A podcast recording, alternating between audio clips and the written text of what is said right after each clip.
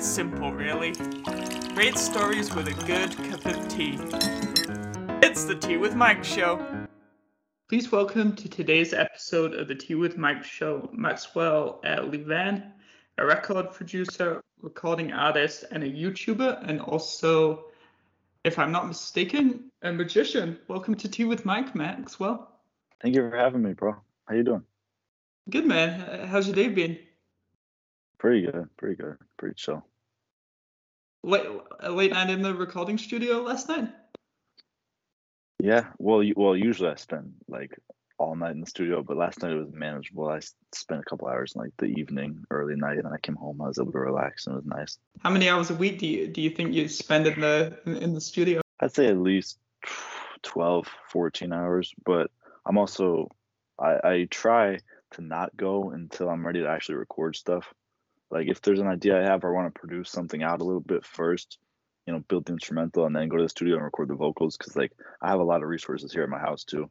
So if I can do some home studio stuff and not have to leave my, you know, pajamas, that's always ideal. But then if I want to go do it for real, yeah, I go to the studio. Nice. There's like two modes. There's the experimental phase in the pajamas, and then the like it's time to record an- an EP, which we're obviously gonna get to later. Of course. Yeah, and it's it's honestly an underrated thing. Like I I don't know how many musicians listen, but I definitely will record a demo, like demo vocals, like nothing final, just the idea, the melody, the lyrics uh, at home and listen to that for a week in my car and bump it around and then if it's worth recording for real, then I go do it. But there's probably there's dozens of songs that never made it to the second stage because I just realized that it's not everything I thought it was. So I think that's important.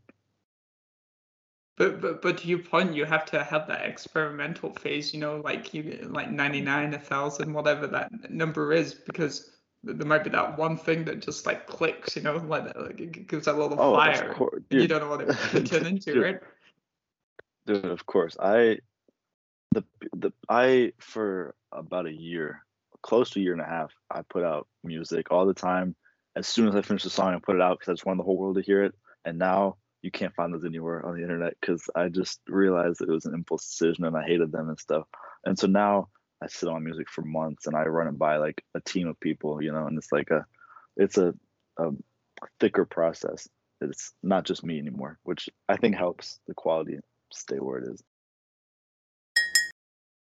So can you tell us a, little- a little bit about uh, where you grew up and uh, where you now call home? Yes, so I still live in the the house that I grew up in, which is really cool. Um, it's in Virginia, just southeast Virginia. So there's there's not a ton going on, but it's also not like a little small town. Like there's plenty of stuff. I I still it's not like I know everybody in the city. You know, some people know everybody in their town. I don't. Um, I know a lot of people, but I there's a mall. There's you know a couple cool things, a couple tourist attractions. Like it's nothing huge, and I can't wait to get out. I've been looking at New York City, like L.A., maybe somewhere in Tampa. Know, just a, a- a different, a big city. 'cause I feel like that's where I would thrive. But no, it was really cool. It's been really, it's been really chill here. I think that's what I needed though, in a sense, because being that guy like who does, like you mentioned, like magic and YouTube and all the things, I'm very, I put myself out there a lot, and not a lot of people around here do that, which I think has helped me out because like I'm kind of a, a big fish in a small pool versus in LA everybody's trying to be a creator and an influencer and trying to make it. So I wouldn't I wouldn't be special at all. So I think it's kind of cool that especially even at my high school like a couple thousand kids I was like that magic kid or you know that one guy that was doing what I was doing. And so I think that's been a confidence boost for me. And now I feel like I'd be fine if I went out to New York or something. Let's talk about that for a couple of seconds. So, so describe kind of your like per, like personality as a kid, like because you some of your kind of strengths, maybe even some of your weaknesses, because you just mentioned that you needed that confidence boost. So dive a little like deeper into that for me on why you think you need needed the small town setting before you go on and to do great things, as we're gonna get to. Um, I think I I was never the the kid that was that stood in line and did everything everybody else was doing. Like I wasn't not in the in sense of like being a rebel and like trying to go against the grain, but I definitely was. I could tell I was different from like a very young age. I just everything I don't know. I just didn't do I didn't do that whatever he was doing because I I think even since I was in elementary school, I just didn't really like mob mentality about things. Like I wanted to be an independent thinker and do my own thing and find the best way to do it. And sometimes the shortcut or the most efficient way to, you know, get something done. And I've always been an entrepreneur too, even in middle school. And I I'll give you an exclusive. I've never told anybody this before, like on an interview, but I used to I've always loved like making money and being entrepreneur and passive income. Like that's always been something that's exciting to me. And so I went to a Catholic school. Right, I went to a Catholic school as a kid, which is a just a small private school, and they had to wear a uniform like the whole nine yards. It, it was it was crazy. So, um, if your parents like went and helped volunteer at the school, they would give you like an out of uniform pass. So you give they sign it and you give it to them and you give it to them one day and you don't have to wear a uniform that day.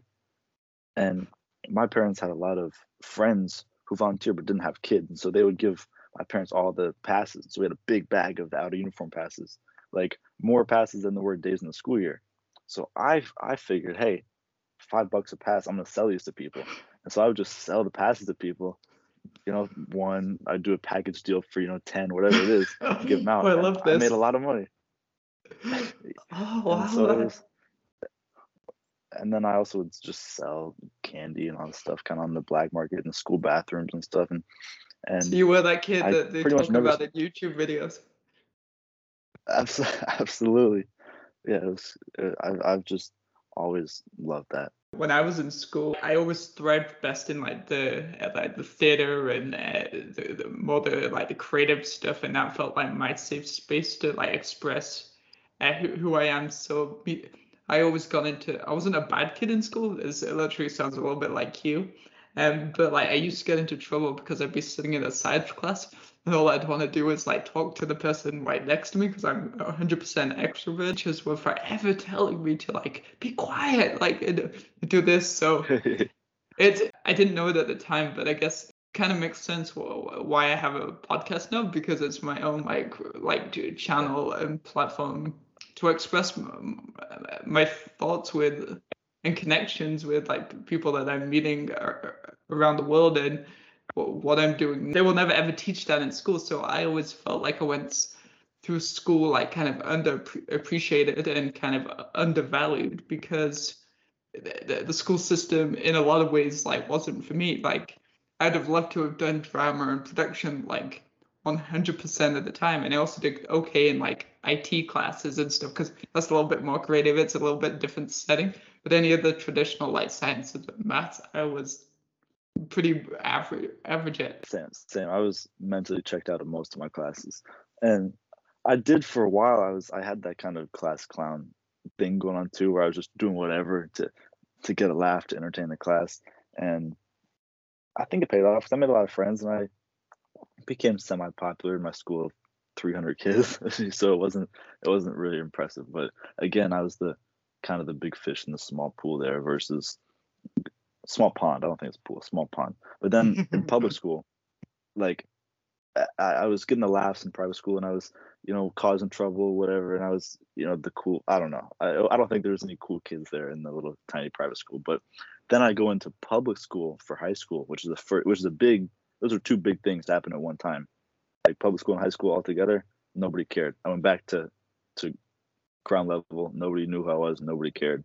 And I had kind of been making YouTube videos a little bit here and there, but I started talking to the camera every day and making vlogs and stuff that, by the way, nobody watched and nobody cared about, but I, I felt like they cared. And I talked to the camera in a way as if I had a million subscribers and everybody cared, which uh, it seems it seemed a little weird to like my friends back then, but now I think it was essential because I learned how to talk to literally nobody. So then when I'm out with people, I can keep a conversation going forever and I can, you know, do things. And that's when I started doing magic was in public school when I started uh, I think sophomore year. I started doing card tricks and that, you know, made me become like known as the magic kid and I was freaking out the whole cafeteria every day and I don't know, I've just always yeah, I've always kind of just wanted to stand out, not even in a way not even just for like my own benefit, but just like there's not enough fun stuff going on in the world. Like I feel like there's just Agreed. not enough, and I'm somebody that's I'm willing to literally just be free entertainment for people, and so I just I I loved it, and class was not always the top of my list. And it's it's so funny because we would I mentioned like being a class clown and stuff, and that kind of stopped in high school because does, that doesn't really fly in high school. You can't just like mess around all the time and stay in school. But I figured out that if I did a card trick, I could do that silently in the middle of class and just do something across the class to somebody, flash a card and freak them out, or do it to the substitute teacher or whatever. And so when my mom would come in for the, the conferences of school, um, my grades maybe wouldn't be the best, right? The teacher would be like, um, well, your son's very good at card tricks. However, and it was really funny because because they they weren't gonna discount that. I was entertainment for the class, but end of the day, I had to focus on school, and I barely graduated school. So my advice is is don't spend your whole uh, high school career doing card tricks. So obviously, I understand when you're growing up, you're definitely thriving in creative environments, a lot of stuff outside of the kind of uh, traditional uh, class classroom sense. So one of the things I believe that you did was played the piano growing up, but you didn't actually ever take any formal lessons. So tell us a little bit about how you discovered uh, this talent for hearing a song on the kind of the radio, uh, remembering what it was, and then like playing it uh, on the piano. You're good, bro. I I, I took one lesson one time ever, right? And it was like my dad's friend who played the piano and he wanted to teach me because my dad went all out, right? He bought us two pianos. He whatever whatever I needed like musically, you know, I was able to have because I feel like that's important for anybody. If your kid is musically inclined or wants to try it, you got to provide whatever they want, right? And so I was playing the piano and I was kind of I've always had well, I have perfect pitch, right? So I was able to like hear a note, whatever, note kind of how to play it on the piano or how to sing a song back to you in the same key that you sang it to me last week. Like it's just I don't know, I can't it's hard to explain, but it's like a mental thing that I can't turn on or off, which drives me crazy because if a truck beeps outside, I'm like, oh, that's the you know A flat, but I think that it's it's really annoying. It was it was um, that's cool. But I, yeah, but I, I was I was kind of able to piece together where to put my fingers on how to play the notes. And then uh, the guy came over to give me a lesson, and I just really wasn't feeling. It. I wasn't really vibing with it, and I was like, "This is. I don't want to do homework for my, you know, for one of my passions. Like if, if as soon as it becomes work, as soon as you, you know, get to that point where it's like, okay, now you got to do this. You have to learn this in order to do. I was like, I'm out. I'm never gonna go around telling people I'm a piano player and like I'm the best ever, but like on a track I can play some chords, I can play some stuff, like nothing complex. But I yeah, I just I and also I've always I've always gone for the practical route. Like I, I don't really believe in like for no reason just learning more than I need to about something unless like it's something I, I care about, right? I'm not gonna just like you said, learn all the general math, science, everything like extra if I'm never gonna use it. So if I'm not gonna go be a concert pianist, I'm not gonna you know, spend my whole childhood and teenage years learning how to play super well for really nothing. But oh. practically, I know how to find the key. I know how to play the chords or a popular song. If somebody's like, "Oh, play this song," I go play the song. But it doesn't really go farther than that. That's a fascinating way to look at it. It sounds like very in tune from an early age on, like what you were good at and like maybe not necessarily knowing what it would turn into, but knowing like picking out all the best bits from lots of different experiences to start developing yeah, your toolkit, even though you probably didn't know what a toolkit was at, a, at, at that age, and it's, it's probably like helping you de- develop from a professional standpoint, as we're going to get to in a little yeah. bit from where you are currently. Absolutely, yeah. There's pictures of me. There's pictures of me playing the piano, standing up and I'm wearing like Elton John glasses and a fedora, and I have like a magic wand in my hand, and I'm just like doing everything. And it wasn't staged; it was just that was just how I would walk around.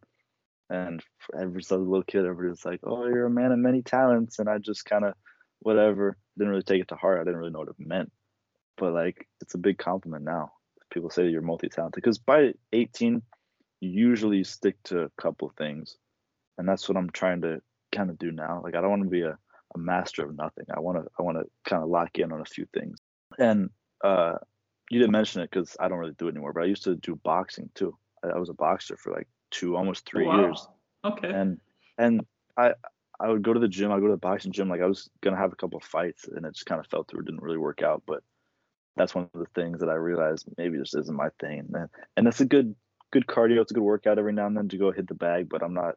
I don't see myself putting in enough time or dedication to like go fight somebody and do a big because that's just I could spend my time and energy on other things. Also, I don't want to get hit in the face every day just for fun. you know, that's a big thing too. Fascinated to know, like, where do you get your kind of like your your focus from? Focus. Well, I, so I graduated high school this year uh, in June, and I'm not going to college. I, I I didn't take that route, and I don't have a, a plan B. You know, I mean, I don't have like a backup plan, and because I, I I believe honestly, if you have a backup plan, that's kind of giving yourself permission to fail at your first plan, because no matter what, you're like even if music doesn't work out or even if this doesn't work out, I know I'm getting a degree in this and I know I'll be fine either way. Like it's whatever. Like no, if this is my passion, then I'm gonna figure out how to make it work. So that's really where my focus and drive drive comes from, is because I don't want to let stuff slip away.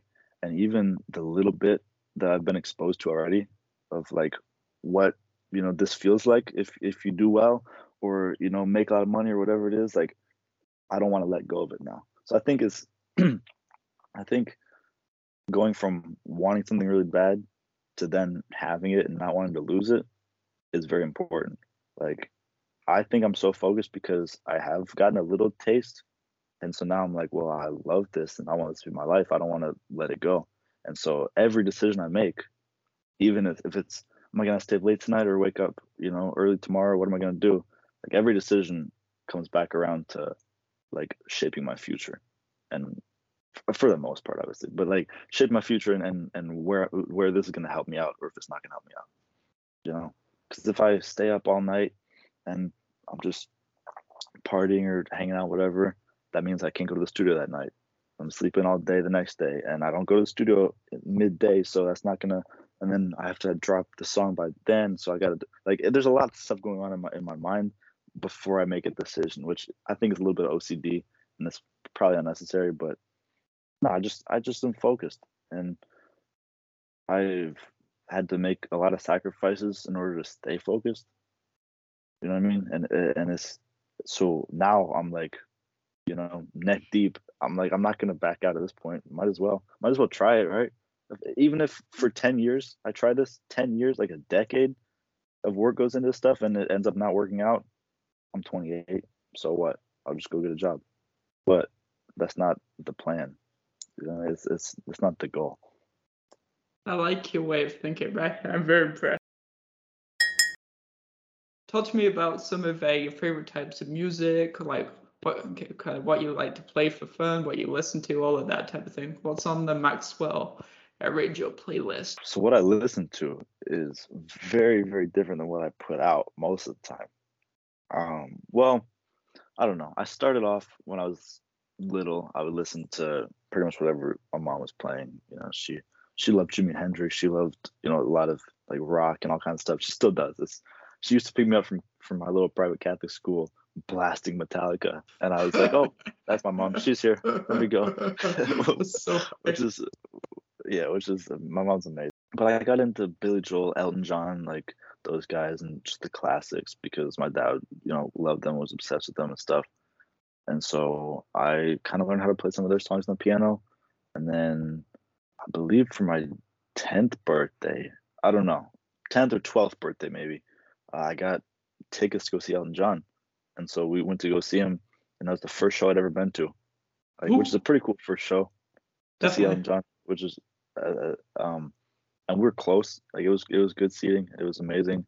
It was uh, surreal. I watched that and that's kind of where my my thriving well my desire for music started because i was like that is that guy's job and he's been doing this singing the same songs pretty much for years and years and people still sell out stadiums to go see him guess i want to be to that point i don't know how i'm going to be there but someday even if it wasn't music. Like I've always loved the spotlight. I think is what it boils down to. Like I don't know. It might be a little bit of an ego thing, but I also just I don't know. I love being in the spotlight, but people in the spotlight contribute. Like that's the thing. I don't love the spotlight just because I want it. Like people in the spotlight are putting on a show for you and they're doing something. So I, I have loved that part of it too. And then I saw Billy Joel the next year, which is which is crazy. That was my second concert I've ever been to. And Ooh. now I, I literally went to a rock concert last week. Like I just I'm obsessed with this. Music's literally my life, which is crazy. But the music I listen to it varies depending on the mood. Obviously, I have way very different playlists. You know, I love Machine Gun Machine Gun Kelly, uh, Mod Sun, like YUNGBLUD, all those guys. Just the kind of the pop punk. They're kind of bringing it back, and I love that. But also the, sad songs like everybody does. Charlie Puth, though, I gotta shout out Charlie Puth and Juice WRLD are two of my favorite mus- musicians of all time. Juice WRLD, his abilities were crazy. Even if you don't like his music, like people have to appreciate like what he did and his ability to just go in there and make you know an hour long freestyle just off the top. And Charlie Puth, he produced all this stuff by himself and he still does. Like this man made a whole album in his bedroom pretty much alone and it was on the top of the charts. And that's really inspiring. So I I love the music and also the stories behind the musicians, which I think is underappreciated. Like get to know your favorite artists. Like you know I mean? I feel like people should get to know their favorite artists and they'll appreciate them even more. Nice. And obviously, you know, I like storytelling. Uh, hence the cough, cough, cough uh, podcast. so, of course, of course, of course. Uh, theater yeah. background and stuff, and people connection and all of that good stuff. Yeah. So, I definitely align with you on the importance of storytelling, and so that's why some of my favorite musicians are storytelling based. So it's probably not a surprise to you knowing that that I like people like Ed Sheeran and. I've listened to some of Charlie Puth's music in a, well, quite a while ago now, admittedly, but I did I did vibe with some of his stuff and yeah, just like any music that really gets emotional and tells like stories and really gets like to, to the core of who we are as uh, uh, pe- people. Definitely not a rock and roll fan, but you never you never right. know. In, te- in, yeah. in, ten years, I'll be uh, I'll be 36. I could be a I could be a rock and roll geek. Who knows?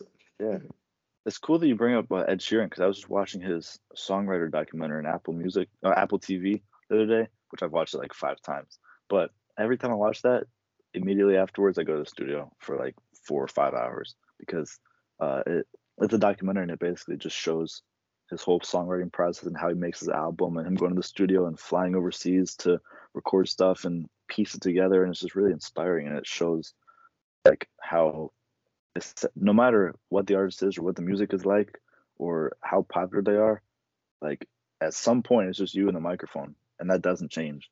And I feel like that's really a cool thing. Like no, you don't have to be in Abbey Road in England, you know, recording stuff. Like you can just be in your bedroom. And I don't know, I feel like Ed Sheeran because you're doing the same thing he does. And it's I don't know, it's really inspiring. You know that I'm originally from England? Oh, that's really cool. But yeah, I haven't been to Abbey Road. This is the only reason why I'm bringing it up. yeah, dope.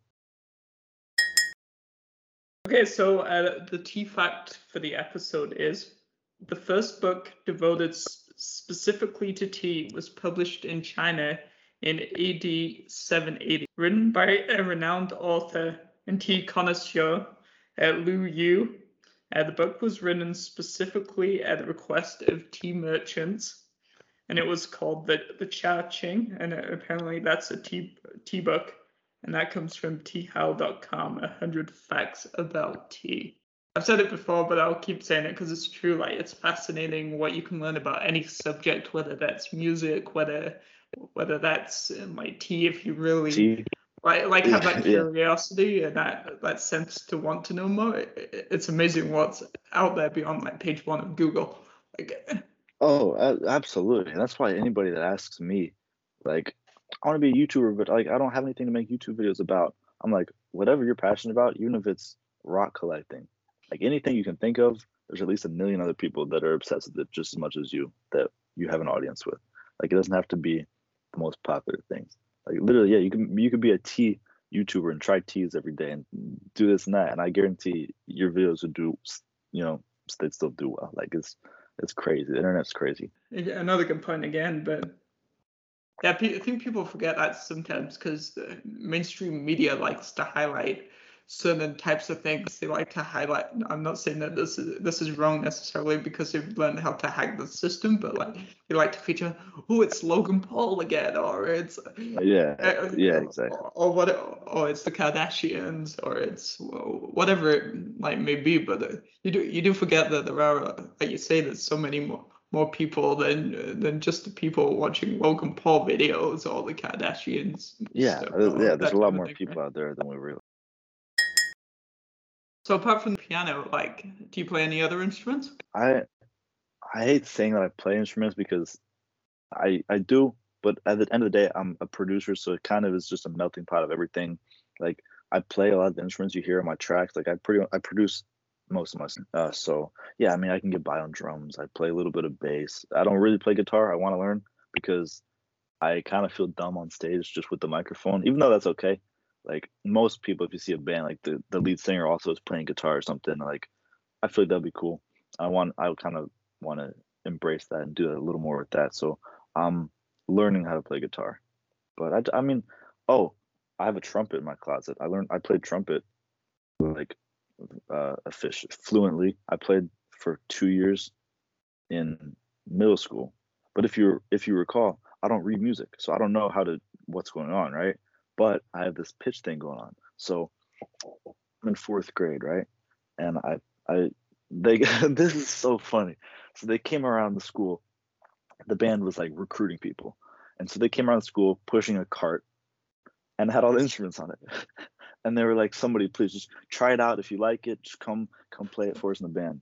So everybody was blowing in the trumpet and the saxophone, and I was playing the violin. I was trying to figure out, literally, like in the cafeteria during lunch, they came in and I can't make this up. They came in with the cart and there, and I had to wipe the grease off my hands. And I was like playing the violin. I was like, it's cool, but then I played trumpet, and I was like, oh, I want to do this. So that year for Christmas, I got a trumpet, and I was, I remember so distinctly. I was building a Lego set. While I was building a Lego set, I was watching a video on how to play the trumpet.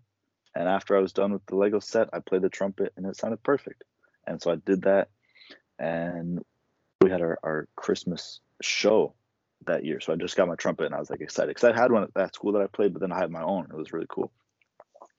And we get to the night of the show, and I know how to play all the songs already. Like it's already in my in my data bank, so I'm good to go.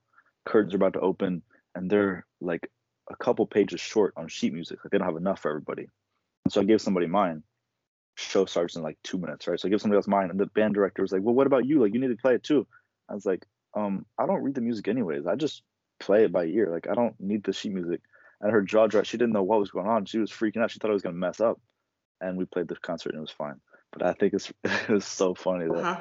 I literally had to pretend for like two years to be paying attention to the music, even though it drove me crazy and I I didn't even. Read. That's such a special skill, man. Let's dive a little deeper. So, so tell us a little bit more about how you go from learning how to like play the piano on your own chord to how you kind of become a, a record producer and a recording artist and kind of what have you learned about yourself as you've been going along this journey?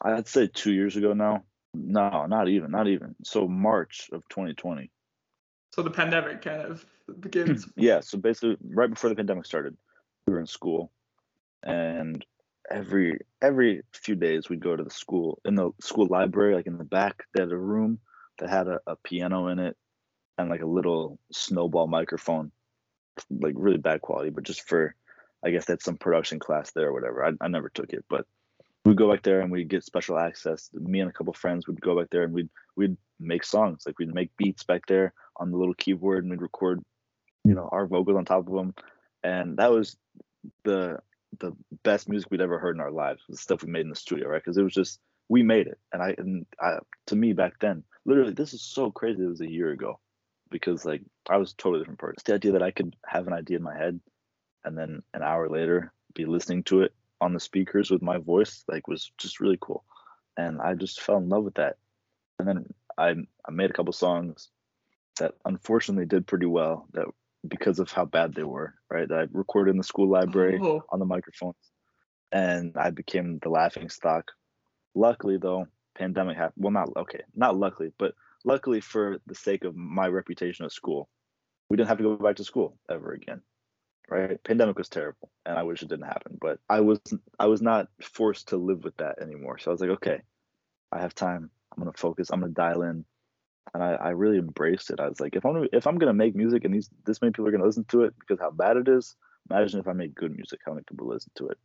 And so I really did, and I just kind of I got a computer, I got Logic uh, on my computer, and just started going crazy and just making music and figuring out how. And I took Charlie Puth's production class. He he did a master class. I took his, his class on how to make, uh, you know, I think music production and engineering was the class.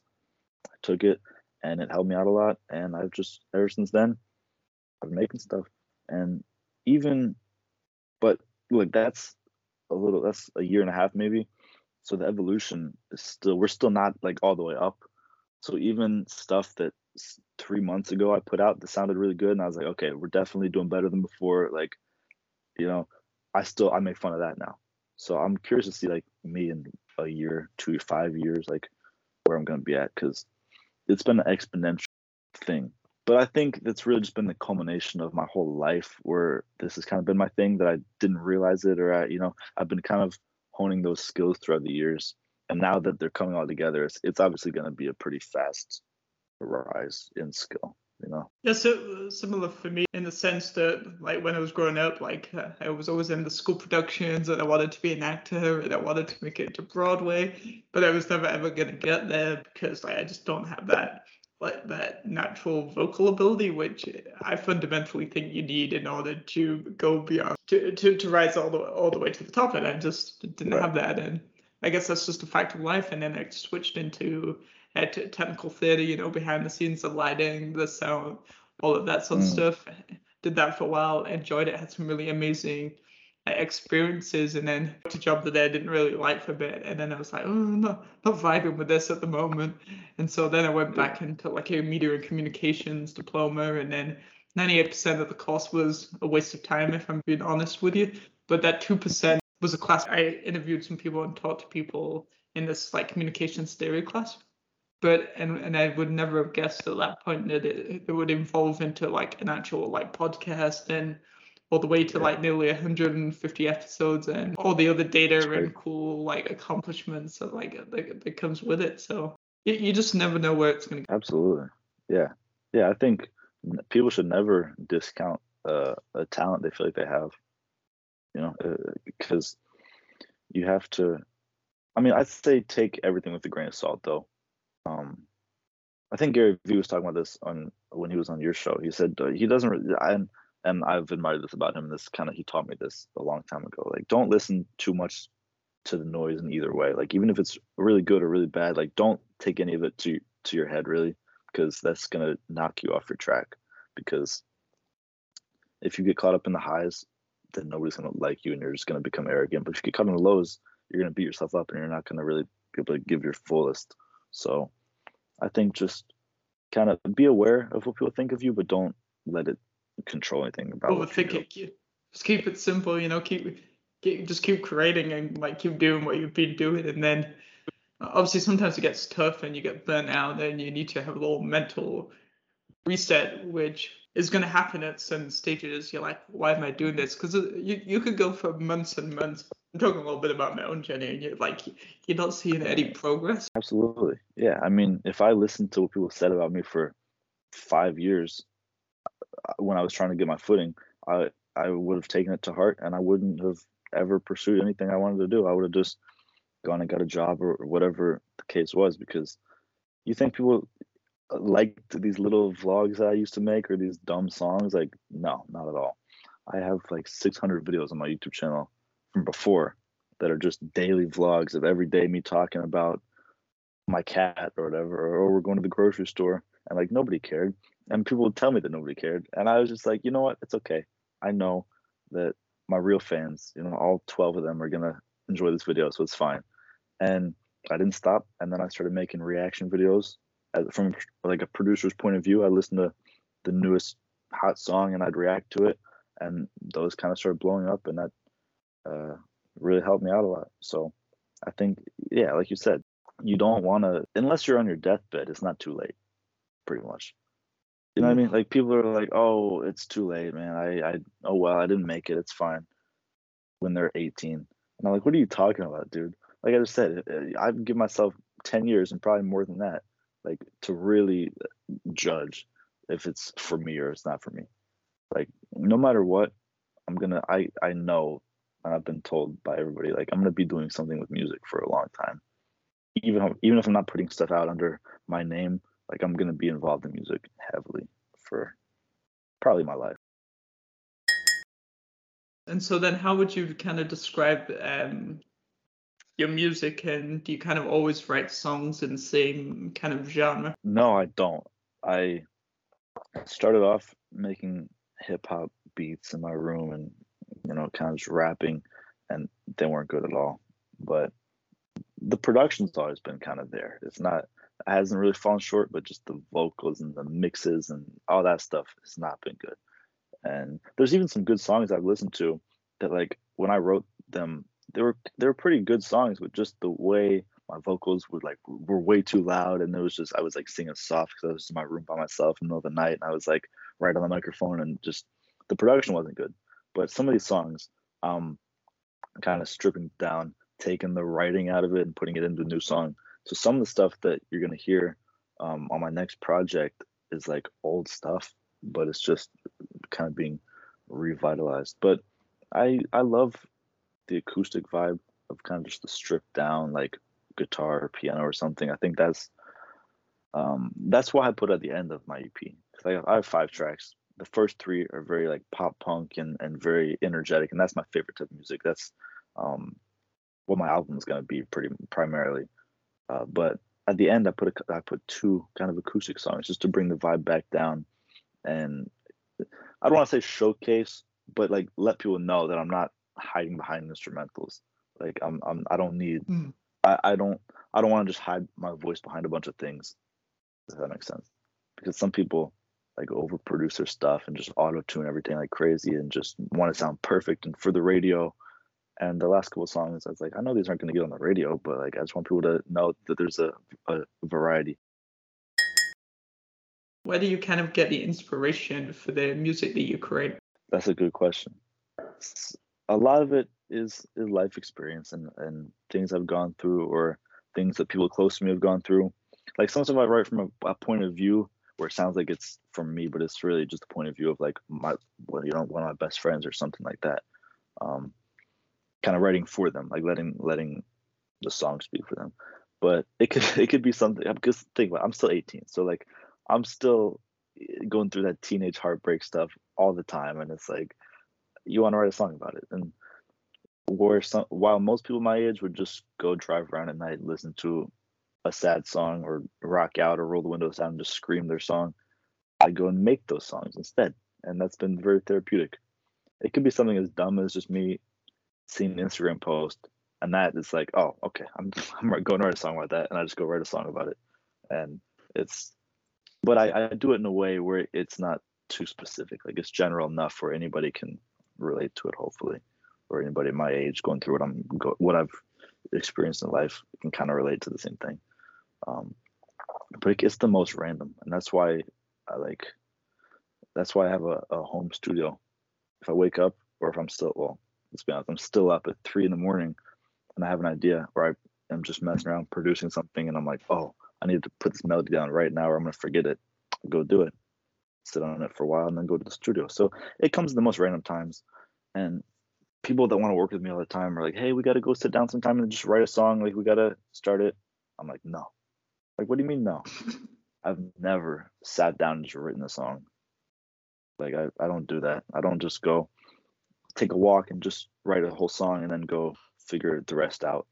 Like I'm, I want to do it again the most practical way possible. I, I build the instrumental, most of it, right? The vibe. I know what it's gonna sound like. I build it up. I, I set the kind of the chorus, the verses, everything. The pockets are filled, and then I go in there for five minutes and just hum or say gibberish. Uh, you know, come up with a melody, and then write the words to fill in the melody because end of the day, it's more important to me, at least, as a producer, what the song sounds like and what the melody is versus maybe the lyrics. Like, ideally, both. You want to have both, but you can't. I, I've I've always found it easier to find lyrics to fit the melody than the melody for the exact lyrics with the exact same syllables that you want to say. Like that's just too much. That's that's I don't want to do that because then you you get a bad song out of that.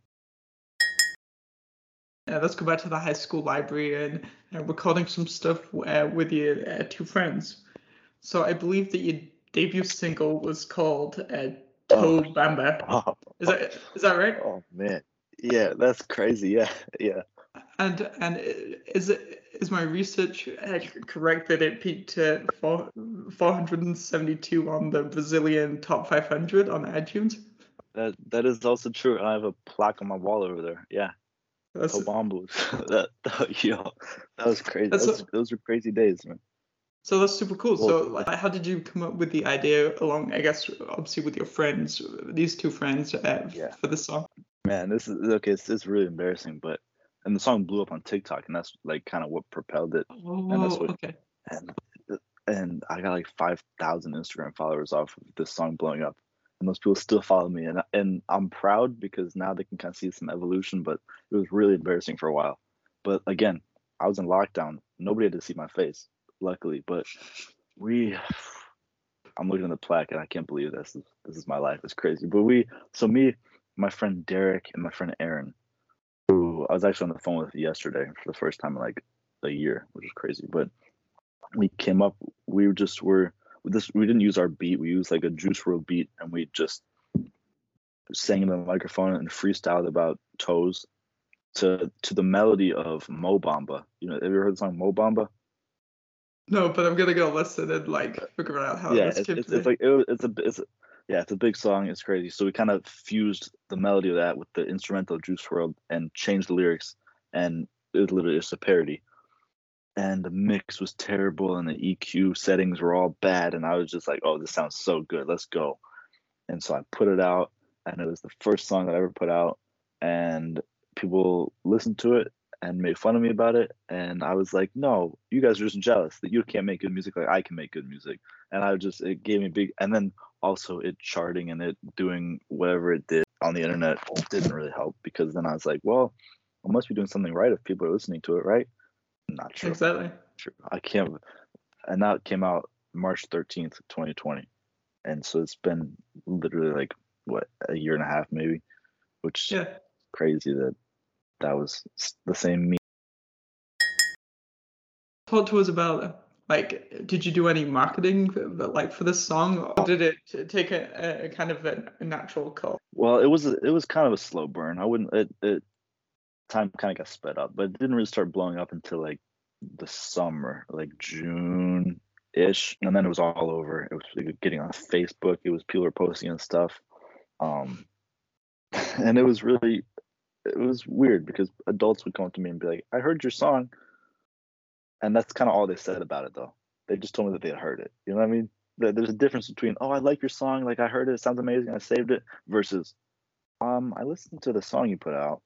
But they kind of said it like in a questionable way, like making sure it was, it was me. And I was like, yeah, that was, that was me. I put it out.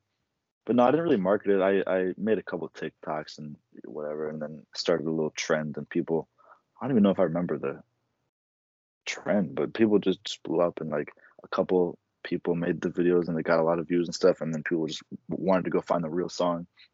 And i was like ah, i freaked out took it off all the platforms. It's it's gone. Like i don't know. You could probably find it because your research is good but most people probably can't find it anymore, which is good. I'm gonna go dig it now. You've sent me a challenge. yeah, yeah absolutely. Okay i mean uh, i think i think that was that was essential for me because i just needed to to know okay this is the baseline. Like now i and also for my storyline like like we're having now the conversation like i think it's good to to not really care too much at first. Like you got to just do it just so you know that okay this isn't the best way to do it. Like there's better ways to do it you know? Because i know that even 10 years from now even if my music i'm making now isn't the best thing in the world like at least it's not terrible. And it's, it's still digestible in 10 years. Like i'm not gonna hate myself for the, the ep i just put out you know That's true, and you can always go back to to- Tobamba, made in the high school library. Absolutely. That's a that's I mean that's a story though. Like that's that's a that's a life Oh, that's a story. good story. Especially if you're playing trivia with the family in uh, 10 years' time. Just like, you remember this best single that I dropped? Talk to us a little bit kind of about what you've learned about uh, the music industry, kind of through releasing your own music and and how that's going to help you sign other artists to your record label, TL Records. What I've learned yeah, that's that's a good question because it's it's hard, bro. Like it's difficult to do all the steps yourself. And I don't encourage people to do it themselves unless they kind of unless they know that they can. And that's why it takes me so long to put stuff out is because I'm doing it literally all myself. Not all myself. I have an amazing team around me that helps me, but I don't like to really I don't know. I want it to be as much mine as it can. Like I don't want to have a bunch of writers come in, a bunch of producers and do everything for me. I, I would rather take the time and because that's how you learn is by doing everything yourself you know and and even the stuff that i'm ashamed of now that like i put out that sounded terrible for a year like i don't i still don't feel bad about it though in a way because it was it was still mine and i still created it and and i learned a lot from it i've learned a lot from every song i've ever put out and then went and deleted you know, a couple months later uh, but the music industry is brutal like people are ruthless. There's a lot that goes on behind the scenes, like people don't really know about, and there's a lot of not all bad. Like there's a lot of good stuff, and I made a lot of connections with like a lot of people that I used to look up to. Like I listen to them on the radio, and now we just DM on Instagram. Like it's really cool to kind of have that opportunity, and and it's really it's a small world for real. Like every, you, you'd be surprised. Everybody knows everybody in the music industry. Like a lot of people have mutual friends, and it's it's cool. And again, I could see myself doing this for my whole life because it's not like it's a little a fad or something that I'm just now.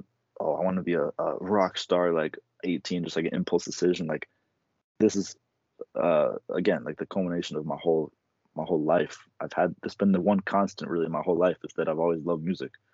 Now that I'm uh, you know of an of an age and a maturity level to know how to do it and put music out myself and have it you know be able to be performed and you know playing all over the place is like really cool and i'm obviously going to take the opportunity i'm not going to turn it down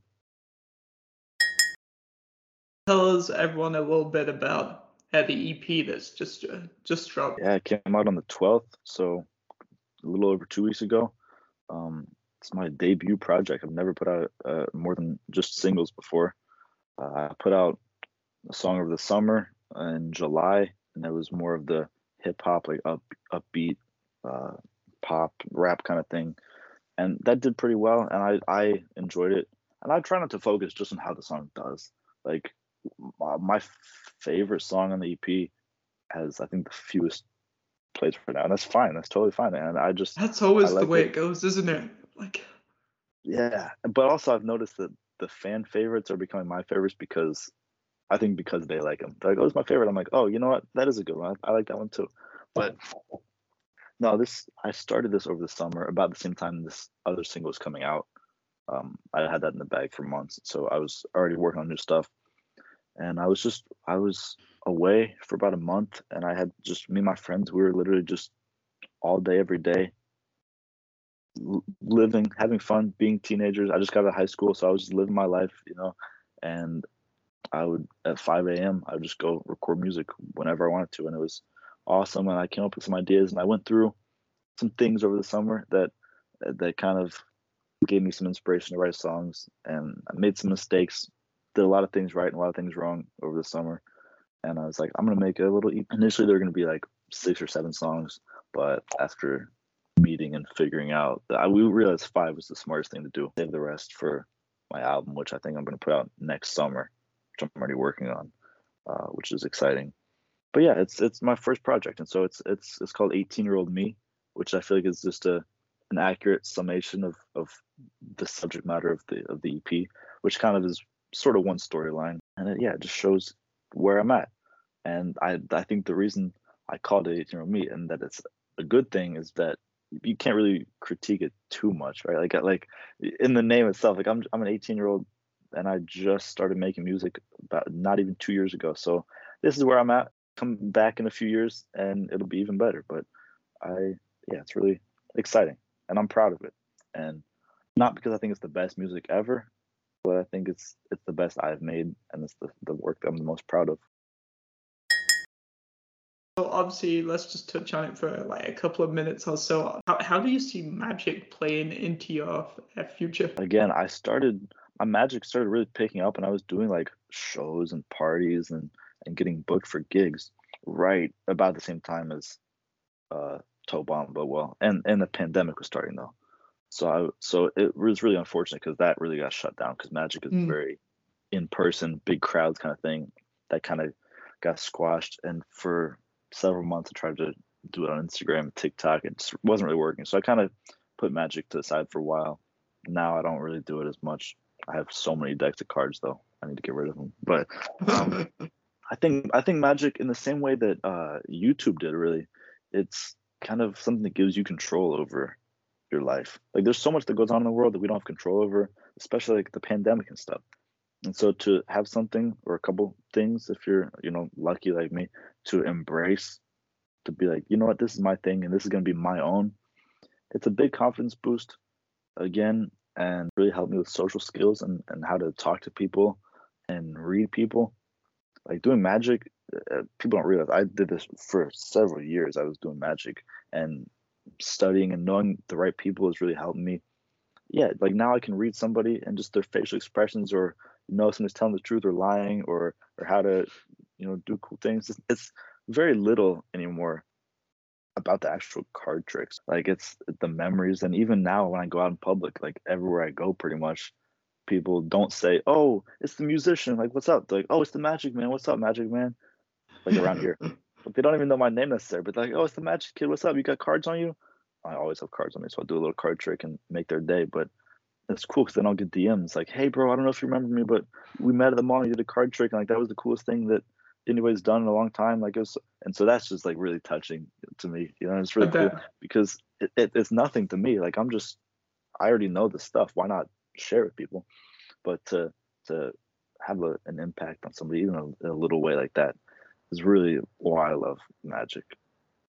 So, so, so the the magic's kind of you're doing it for fun at the moment, like, but but you also know the impact and the and the joy that it could potentially bring to somebody's day, and that's kind of not lost on you. Yeah, absolutely, and and that's even kind of symbolic of how music is, because the same things happen with music. Like I don't really think too much.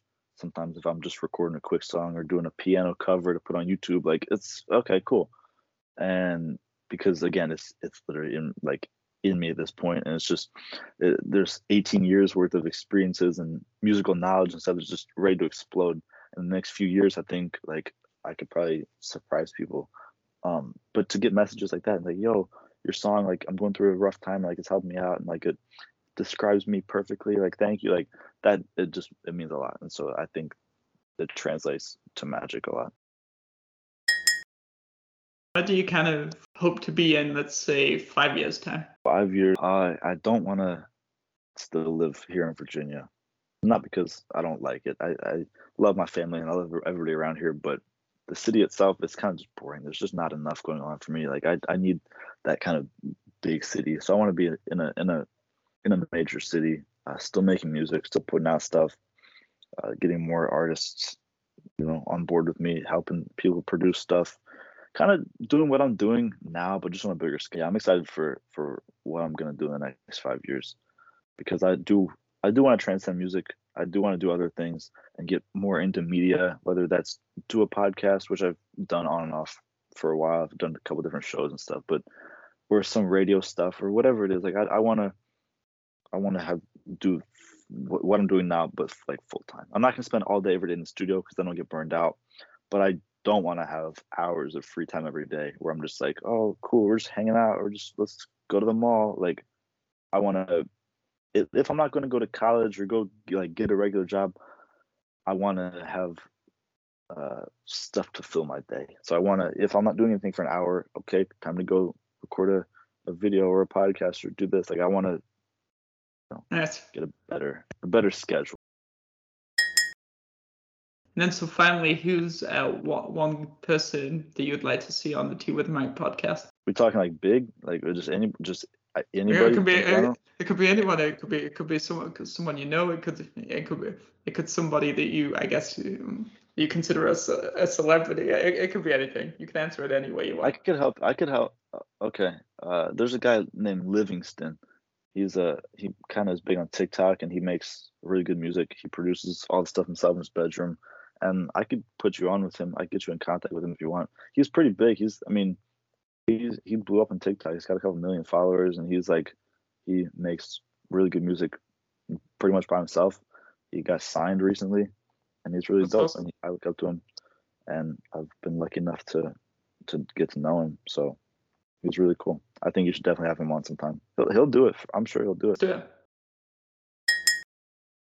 Left to be said is thank you uh, so much for taking some time out of your day and uh, being on the Tea with Mike show, man. Of course, bro. Yeah. Thank you for having me. For real, I had fun. Awesome.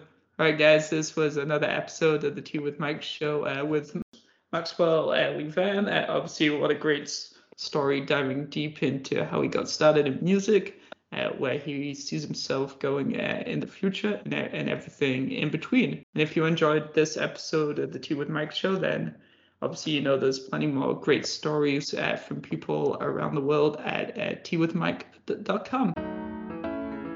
It's the Tea with Mike show.